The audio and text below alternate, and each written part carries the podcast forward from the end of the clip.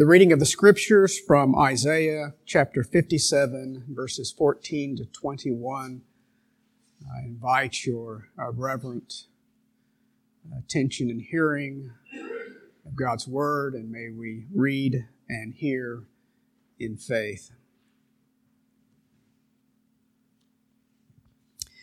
And it shall be said, Build up, build up, prepare the way, remove every obstruction from my people's way.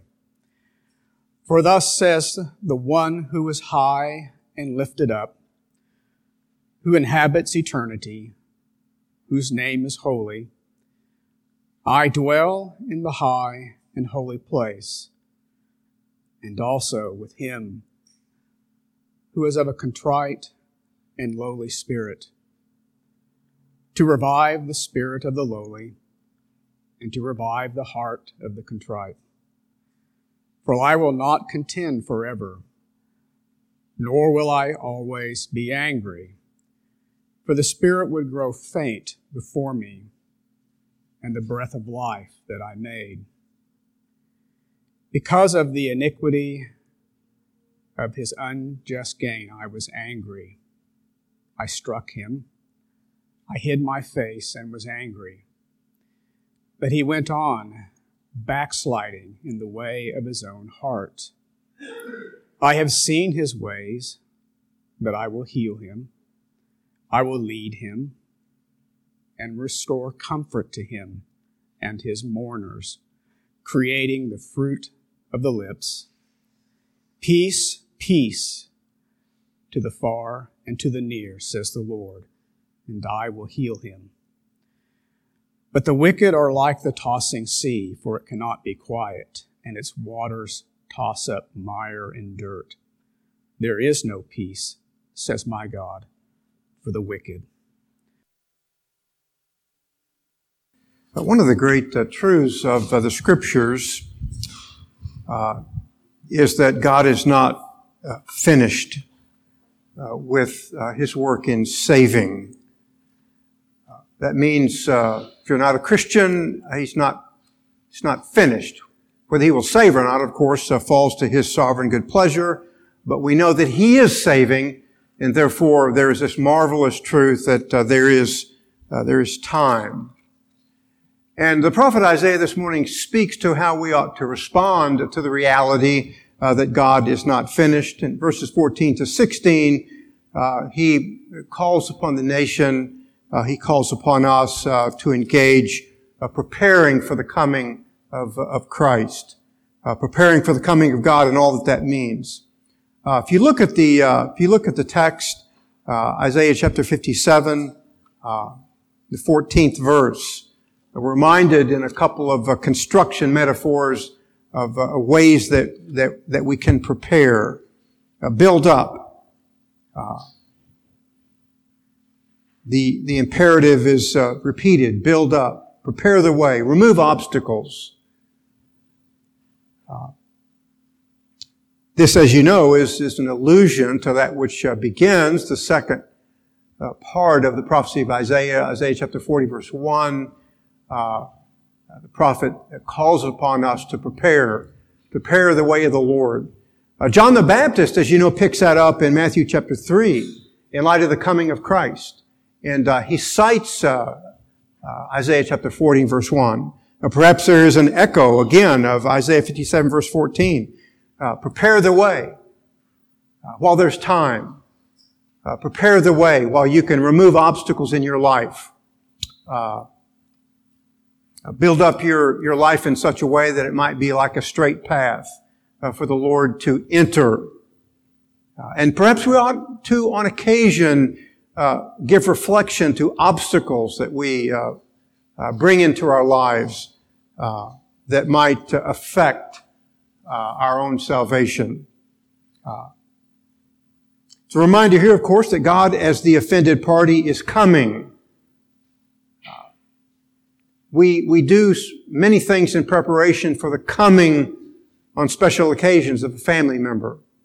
Uh, perhaps uh, uh, the coming of, uh, of a high-ranking political person to the city in which we live. preparation. Well, here's, of course, is the great pinnacle of all time. God is going to come in His Son. It engages uh, this construction metaphor of building up and preparing the way.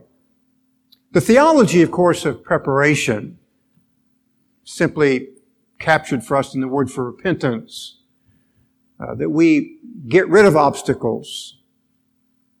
Uh, so it speaks to a, a change of mind. And the reason that we are to change our mind about God and to get rid of obstacles is detailed for us in the 15th verse. And namely, there is a reference to several of uh, the attributes of God. Uh, we change our minds because of who God is. Uh, and therefore it engages a very high view of God, uh, the majesty of God. For thus says the high and exalted one, the transcendence of God. There's no one higher than God. Uh, he's at the apex of everything. So his transcendence, his majesty, his exaltedness. Uh, he is high and lifted up, solitary in his perfections. His majesty and holiness separates us from him uh, because of his majesty, uh, his holiness. There's an impossible divide. And yet God is gracious in his immanence. He manifests himself. Uh, in his grace, he can manifest his presence uh, to his people. Uh, engages a measure of time. That manifestation occurs over time in our lives. Uh, but he does so, very interesting if you look at uh, the attributes of God in light of who he is. Who does he come to? To the contrite and lowly of spirit. Uh, he does so to the crushed, uh, to those who are broken, uh, to those who have a powerful sense of lack in their lives, who have a uh, overwhelming sense of their inability to affect salvation. Reminder of it for us, God does not come to the proud. That there must be the realization that He does not need us, profit by us, or for that matter, have to save us at all. Uh, but that he does save, and we know those whom he saves, those who are broken in spirit, those who are crushed, uh, those who have an entire sense of uh, want for the things of God and yet re- recognize their inability. And lastly, a very important uh, attribute of the power of God, latter part of verse 15. He has the ability to revive the spirit of the lowly and revive the heart of the contrite. Literally, the, the verb in the Hebrew text uh, is to make alive. To me, it's much more poignant than the New American Standard has it. I mean, I understand that there is a need for revival. I understand that God comes and He affects revival, but the concept that God makes alive is much more an expression of His power, that we are dead and He makes us alive, spiritually. Of course, we all live physically, but uh, the uh, the vast divide that confronts us from the majesty of God is that we have not life, and that God has the ability to make alive. The, the, other reason it's important to make preparation or to effect repentance uh, in light of who God is and what He can do, not that He has to do it, but He can do it in light of who He is uh, is because God will not always be angry, verse 16. Uh, the nation of Israel, he was angry at their idolatry. That they had a way of serving everything but him. And even in their service from him, they mixed it with their idols. Uh, certainly, uh, epidemic proportions in our own culture. We're an idolatrous nation. Uh, but God is not always going to be angry. It means that timing is everything. Uh, that, uh, that God would turn away from his anger uh, and come and effect salvation. The uh, dealing with anger, of course, in the prophecy of the book of Isaiah is that uh, he will send his son to effect peace and restoration. So it's this dramatic event. John the Baptist understands it. Prepare uh, get ready, make way of the coming of the Lord. He has come uh, to effect peace and restoration. And that is, that is the sole basis of salvation.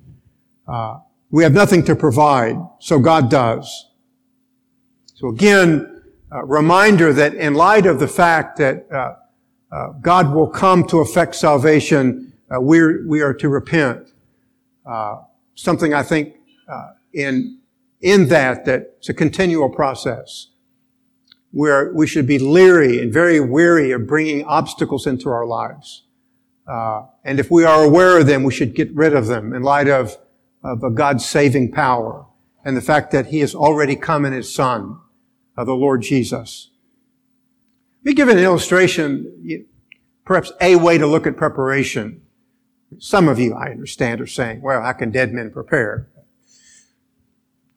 It's a valid question in light of theology of total depravity, but, but men can make preparation. Uh, in a home of a friend of mine in New Jersey, uh, someone he knew and called him and wanted to come to saving faith in Jesus Christ. So he comes into the home of my friend. And uh, they chat for a moment. And he says, look, I, I want you to do something before we talk any further. I'd like you to read the Gospel of John. And I would like you to take special note of the great I am statements that are found in the Gospel of John, like I am the good shepherd. And then, having read that, you, you come back and we'll talk some more. Well, that's an act of preparation. I mean, he could have said, uh, you know, go on the beach and just simply sit there and do nothing. God wants to save you, He will. Uh, because you're dead in sin, you could do nothing, and uh, therefore do nothing. Well, again, that's kind of a bizarre treatment, I think, of the theology of repentance and the fact that we are called to make preparation. And one way to prepare is to read the Word of God. Well, this colleague of my friend read the Word of God and became a Christian. Well, you and I know because of theology that his preparation didn't save him. The word of the Lord saved him. The grace of God saved him. The Spirit of God came and opened his heart to respond to the great I am statements of the Gospel of John. But nonetheless, there's great wisdom. We don't tell someone, well, just do nothing. Nothing you can do. So don't do anything. Again, that belies the great uh, messages of the scriptures.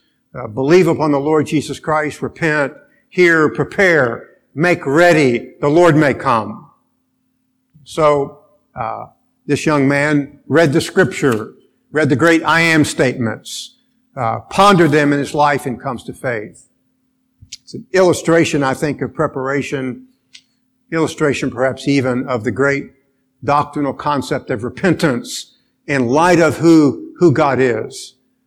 Dealing with pride. We set it aside because God comes to save the lowly and the brokenhearted. In preparation, repentance uh, acknowledge that, that God uh, is gracious and acts. Doesn't have to act. Doesn't have to do anything. He is under no compulsion to save anybody. Yeah, but God is majestically, and gloriously gracious to save those whom He wills. Uh, and again, he doesn't act based on preparation, but he doesn't act absent preparation. And I can tell you emphatically that if you're an idolater and you don't repent, salvation will never happen to you. If you hold on to your idols as you carry them about and you do not let them go, salvation will not come. The point of this text is to affect preparation to get rid of obstacles and to, and to be broken of spirit and to look to the Lord. Uh, at least we know something of the character of the man or the woman that God saves. He does not save the proud. Again, you cannot remain in your idolatry and worship false gods. Well, how does that happen? This, this preparation repentance. Well, again, we know it's the sovereign grace of God. Not all repent, but many do repent. Let's look at a couple of instances in the New Testament where this, this happens. Acts chapter 5, uh, verse 31. Again, we're speaking about preparation or repentance. Well, how does that come about? Uh, Book of Acts, uh, fifth chapter, in the 31st verse is a great expression of how it comes about.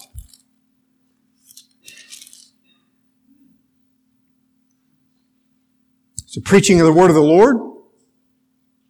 Verse 31, He is the one whom God exalted to His right hand as a prince and savior. So there's a message about Christ as the prince, Christ as savior, and what does God do? He grants repentance to Israel and forgiveness of sin. Early portion of the book of Acts, many Jews came to faith. Many Jews repented, came to know the saving power of Jesus Christ. How did they repent? God gave it to them. Uh, so even in the summons to prepare in an act of repentance, there's this majestic realization that God gives us a gift or will never occur. Uh, because He's the cause, the ultimate cause of all things.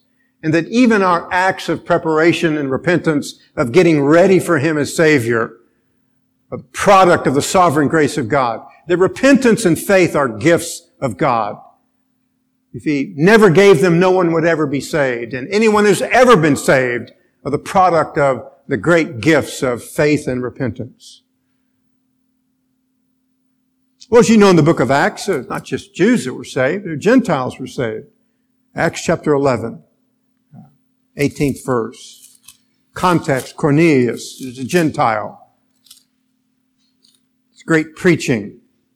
Things happen.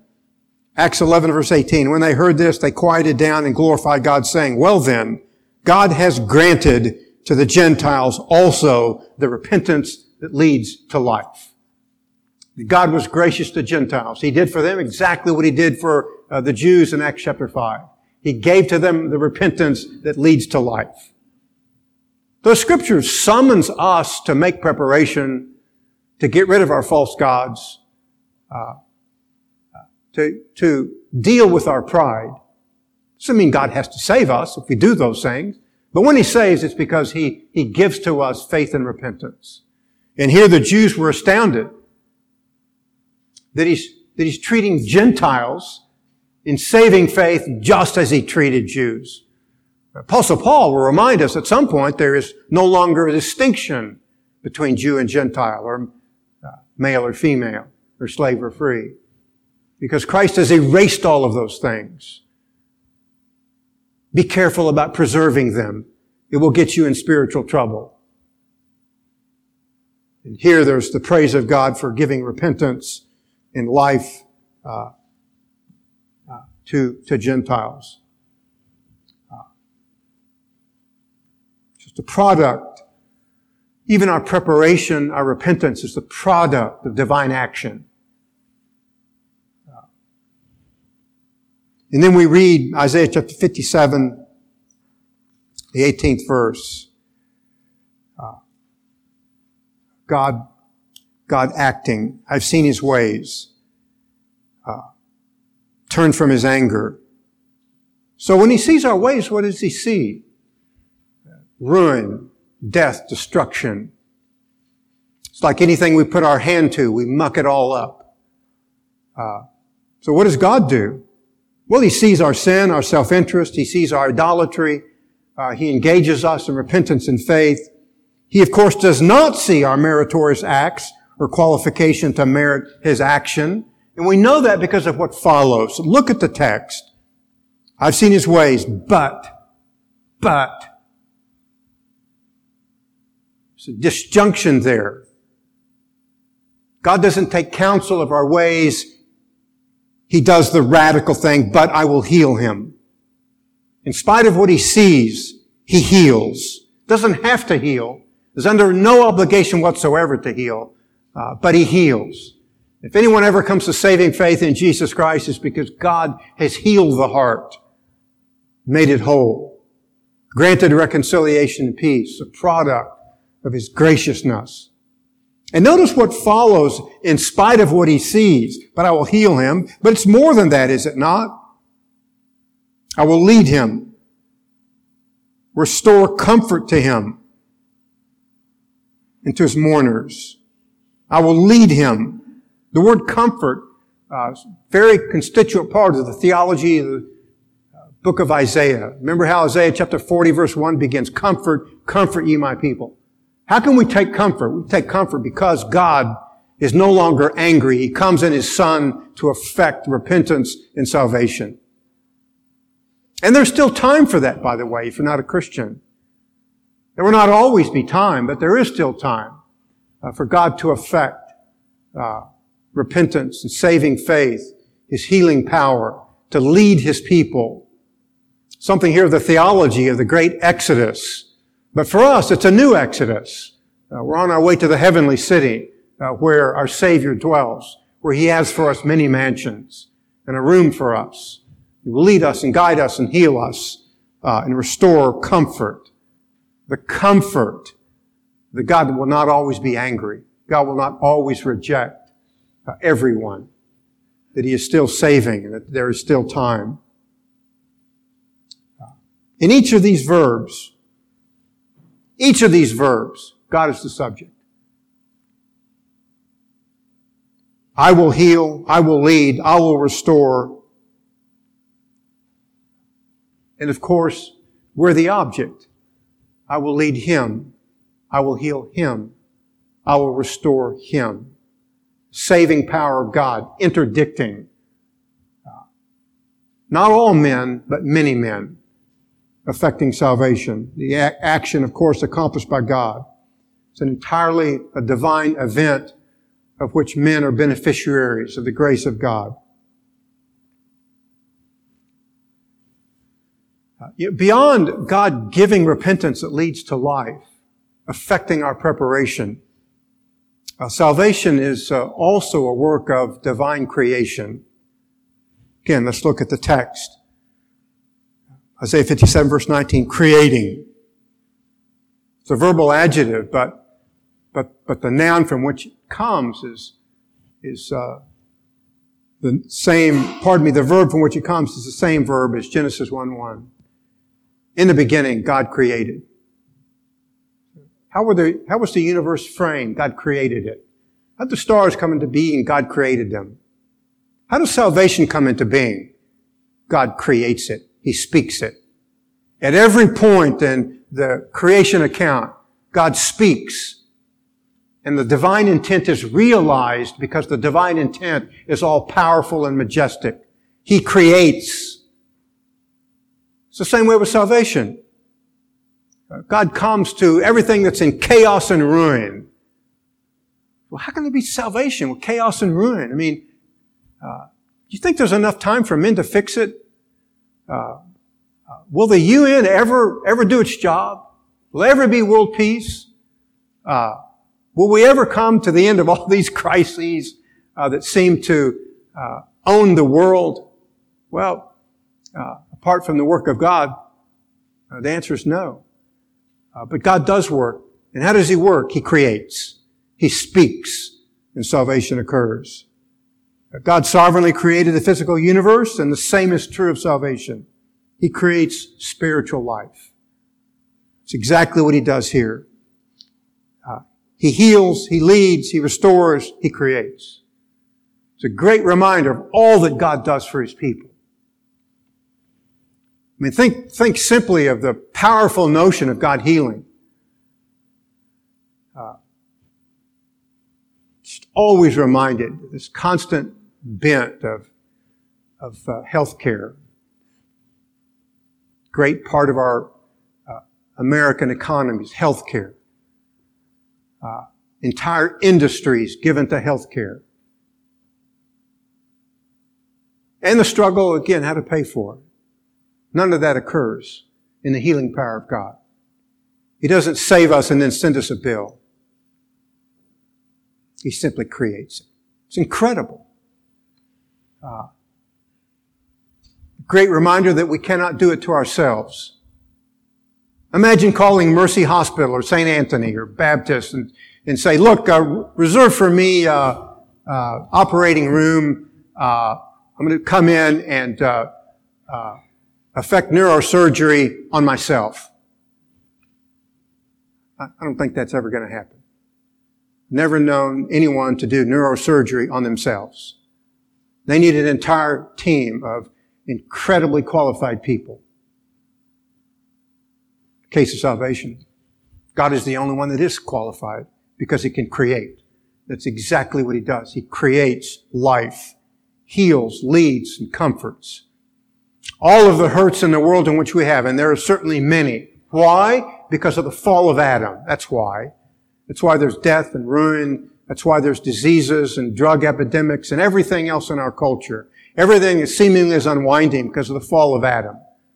The Lord has come to change that. He set it in motion and there's still time. And what He will effect is healing and leading and guiding and bringing His people in the last great exodus to their eternal home. It begins with His sovereign power of creation. I'm always amazed by the competing theological systems in the church. Make no mistake about it. There is no salvation apart from divine creation. In the case of Genesis 1, it was entirely an inanimate object. It didn't even exist until God spoke. Well, in that sense, your heart is as dead as a rock. God, God has to do what? Plead? Beg? No, He simply speaks. And the heart is opened. We come to faith. Uh, come to the great blessings. Uh, reminder of the power of God. That He creates spiritual life. Uh, by the way, the New Testament authors see it exactly this, this way. Old Testament truth of God creating. Let's turn to 2 Corinthians uh, chapter 5, verses 17 to 18.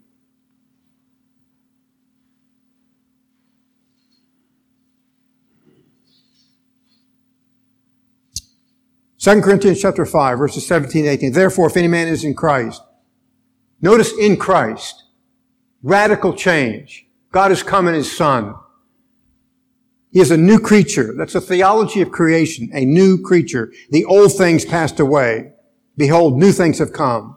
Now all these things are from God.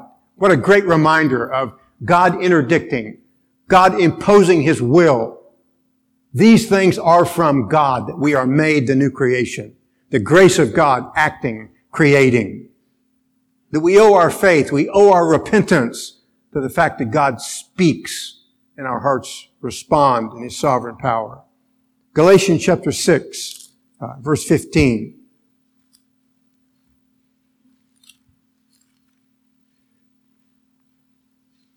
For neither is circumcision anything or un- uncircumcision, but a new creation. The old distinctions that dominated old covenant life swept away, gone. But the new creation, God has acted. The time is now. The Son has come. If you're not a Christian, there is still time. Oh, that God would work, break your pride, heal you, but again, it's a theology of creation. Now, by the way, be very careful of maintaining elements of the old creation in light of what God has done in Jesus Christ as a way of taking your eyes off of Him and all that He is, uh, all that He does uh, in making us the new creation. So what I mean to say by looking at these New Testament verses is to tell you that the prophecies of Isaiah chapter 57 in verses 18 and 19 have begun in Christ. Prophetic fulfillment has begun in Christ. In that it has begun, I will simply tell you, if you're not a believer, uh, the time is late, but of course it's not yet over. But it is this wonderful reminder for us who are in the Lord that the new creation has started. It's begun, will run its course. The sovereign creator will affect providentially everything that he attends for the church. And the object of the creation, very interesting in prophecy of Isaiah, uh, is uh, literally the, the Hebrew text is the fruit of the lips. New American Standard translates uh, seemingly the figure of speech by praise of the lips. Uh, but again, uh, The creation is the fruit of the lips. And the content is peace. Peace to him is far and peace to him who is near. Uh, so God affects praise and he affects reconciliation and peace in the life of the church. It's an acknowledgement of reconciliation affected by the offending, offended, pardon me, and superior party made remarkable by the fact that we had absolutely nothing whatsoever to offer him to effect peace. And so he does it. Reconciliation is a divine act. God makes peace. We can't make peace. So he does. He does it in his son. And that process has begun. It started. And we respond as effect to cause. God has made peace. I think there's something of an illustration of this uh, figure of uh, God creating the fruit of the lips in Hebrews 13, 15. Uh, Through him, then let us continually offer up a sacrifice of praise to God that is the fruit of the lips that give thanks to his name. So coming to faith, one of the responses of faith is we, we are thankful to God. We praise God that he saved us. Uh, we praise God that he didn't send us a bill when he affected our healing, when he made us new, when he took a broken life and begins to set in motion all that will repair and shove us into eternity. And so we praise God that we're thankful. Here, the fruit of the lips is the theology of reconciliation. Uh, that we are thankful that the war is over uh, because God has brought peace to him who is far and to him who is near. And then notice, notice says the Lord, I will heal him. Uh, the construct begins in verse 18 with, I will heal. It ends with the same thing, I will heal. Meaning that we ought to be drawn powerfully to everything in between. That God, God will work and, uh, and, and create peace. Uh, uh, the phrase, uh, all who are far away and all who are near is an acknowledgement of all men uh, without distinction. Uh, and one of the reasons we know this is because the apostle Paul alludes to Isaiah chapter 57 verse 19. Alludes to this text uh, in the book of Ephesians. Uh, so Paul is going to explain it for us. We might wonder, who's the far and who's the near?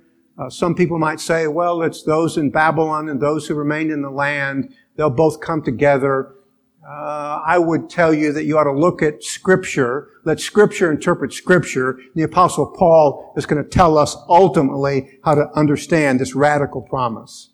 Because he alludes to this text, Ephesians chapter 2, verses 13 and 14. But now in Christ Jesus, you who were formerly were far off have been brought near by the blood of Christ. A reference to Gentiles coming to faith. Uh, they were far off. They were excluded but now because of Christ and the blood of the Savior been brought near. By abolishing in his flesh the enmity which is in the laws of commandments contained in ordinances that he himself might make the two into one new man. The word make here is create. That he might create the two, Jew and Gentile into one new creation, one new man, and the ordinances are swept away because he's the defining reality. Against the theology of sovereign creation, God creates. He creates the two into one new man. No longer are there distinctions. It's the sovereign creative power of God. And Paul is alluding to fulfillment of Isaiah 57, 19. Those who are far off have now been brought near. How? By the blood of Christ. Marvelous expression of the grace of God in the gift of the Savior. It refers to full and complete equality of Gentiles in the church.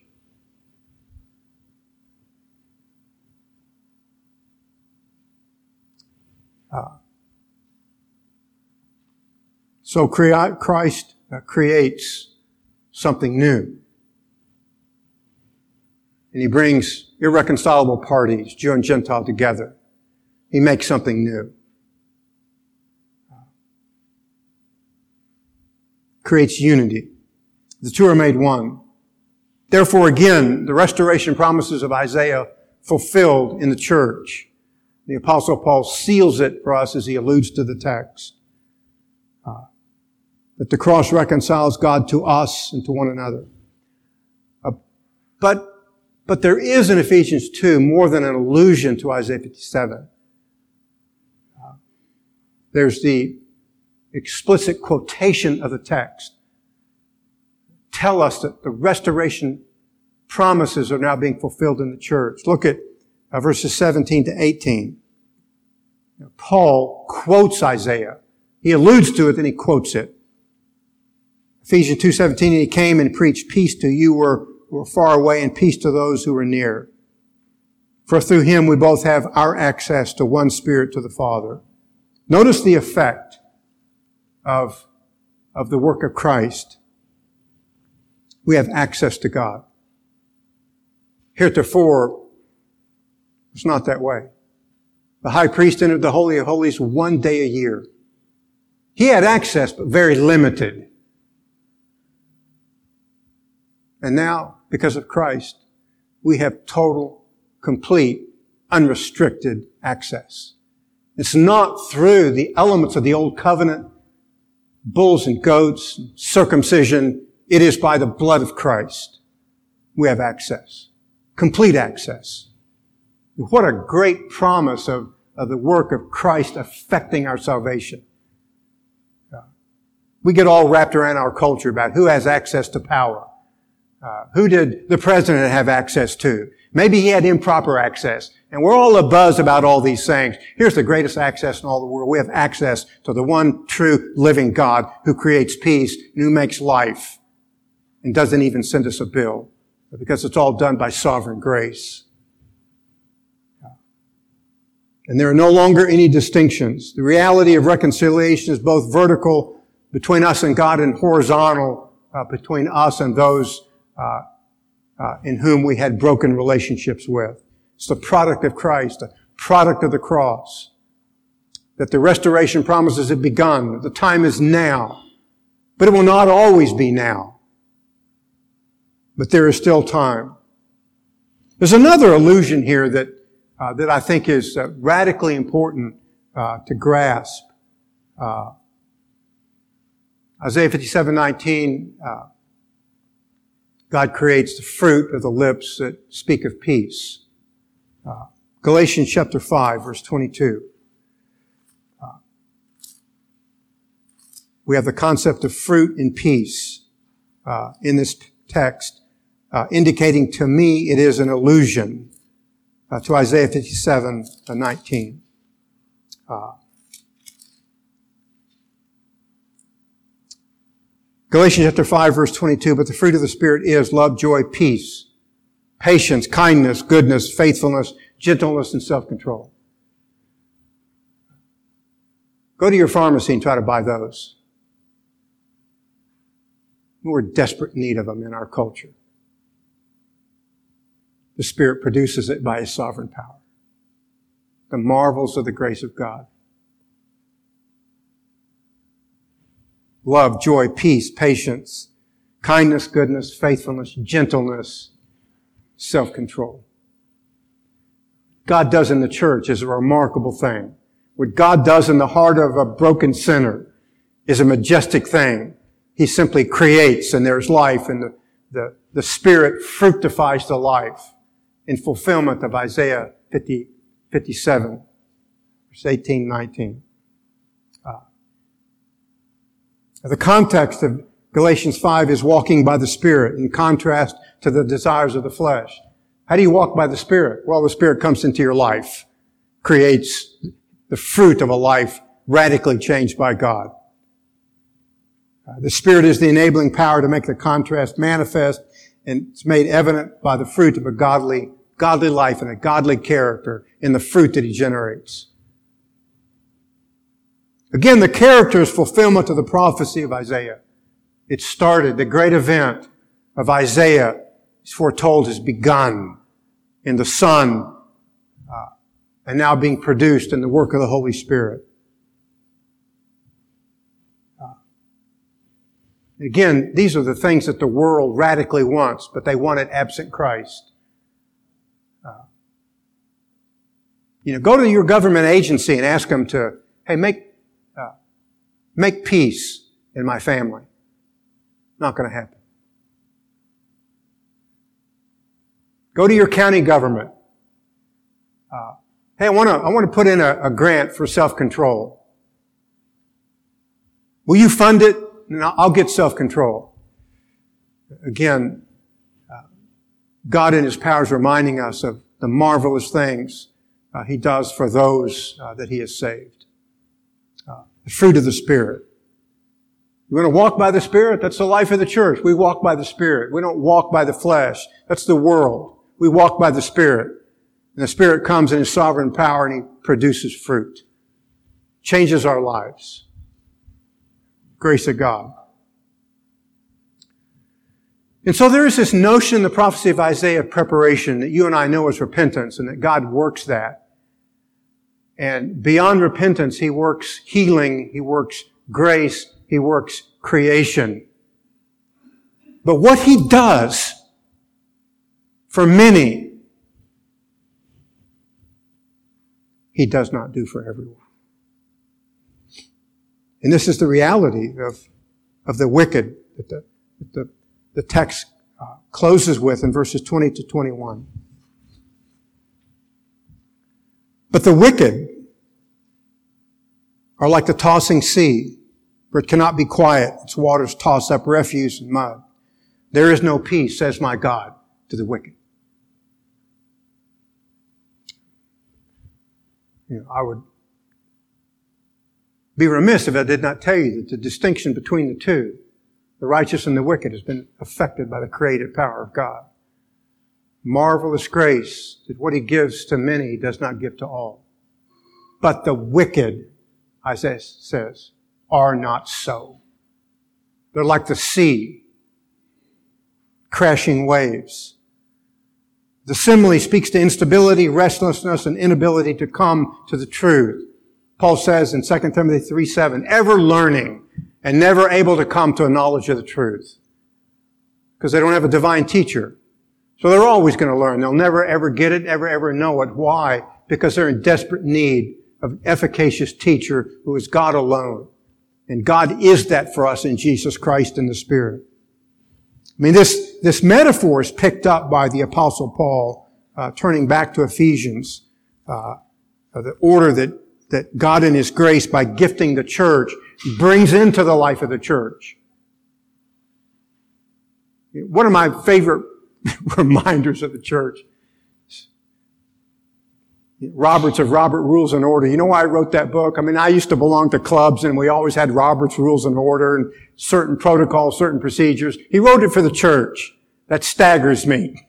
that the church needs Robert's rules of order. I will tell you the church needs something else, namely Christ and the Spirit who affect peace between brothers and sisters, between families. Robert's rules of order. Go figure that. Uh, what God does is radically different. He doesn't send us a little booklet about how to run our meetings. He gifts the church. And what's the product of His gifting the church? Ephesians 4 verse 14. As a result, we're no longer to be children tossed here and there by waves, carried about by every wind of doctrine, by the trickery of men, by craftiness and deceitful scheming. That we live in a world of impeccable counterfeits that come into the church, and God fixes it by gifting uh, uh, men and women for the church, so that the uh, crashing waves calm down and there's peace. A little book of Jude has a same allusion to Isaiah 57, 20 and 21. Uh, reminder again of false teachers who will come into the church. Uh, verse 13, wild waves of the sea, casting up their own shame like foam, wandering stars for whom the black darkness has been reserved forever. Poignant judgment, reminder of how we desperately need God. And sometimes there are people that just, they learn something and then they learn something else and they're always wondering. They never can seem to put it together.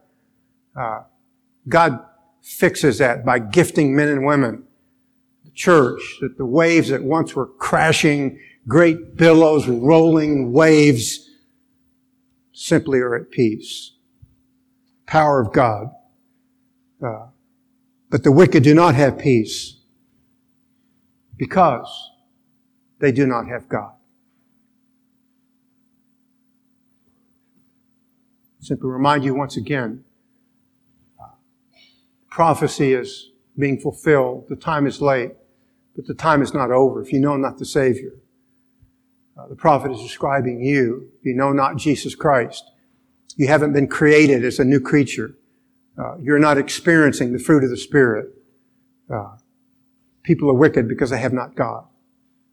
It's not because they don't have a better rule of morality.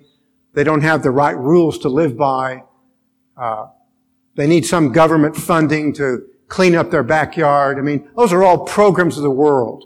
The problem with the wicked is they do not have the living God. Makes our faith radically different from moralism. The whole world is trying to get us to be a better people, to uh, give us better rules to live by. God does it entirely different. He comes and He makes us new. He gives us the Spirit to produce the fruit that we need, uh, to manifest peace in the life of the church. Uh, I understand our faith is a moral faith, but if that's all your view of Christianity, uh, you're simply pagan. Uh, God comes not out of moralism. He comes to save by his power to create that which is new. Uh, the wicked do not have God and neither do they prepare uh, and they continue in their lives as if God is irrelevant because they know not God. They have no time for God. And the great acts of God in working reconciliation, both vertically and horizontally, is denied them. As a result, isn't it a reminder that every time we pick up the paper or watch television, it's just lack of peace and instability. Problems always being fermented. It's amazing. God in His grace has it different in the life of the church. And in contrast with the righteous, the wicked will not enter the peace of eternity. There is no peace, says my God, to the wicked. No peace. They will live a life of perpetual, unremitting restlessness absent God. And so, reminder of the prophet Isaiah, there's still time. Uh, prepare, make ready, get rid of the obstacles. Ask God in His grace He might come and heal you.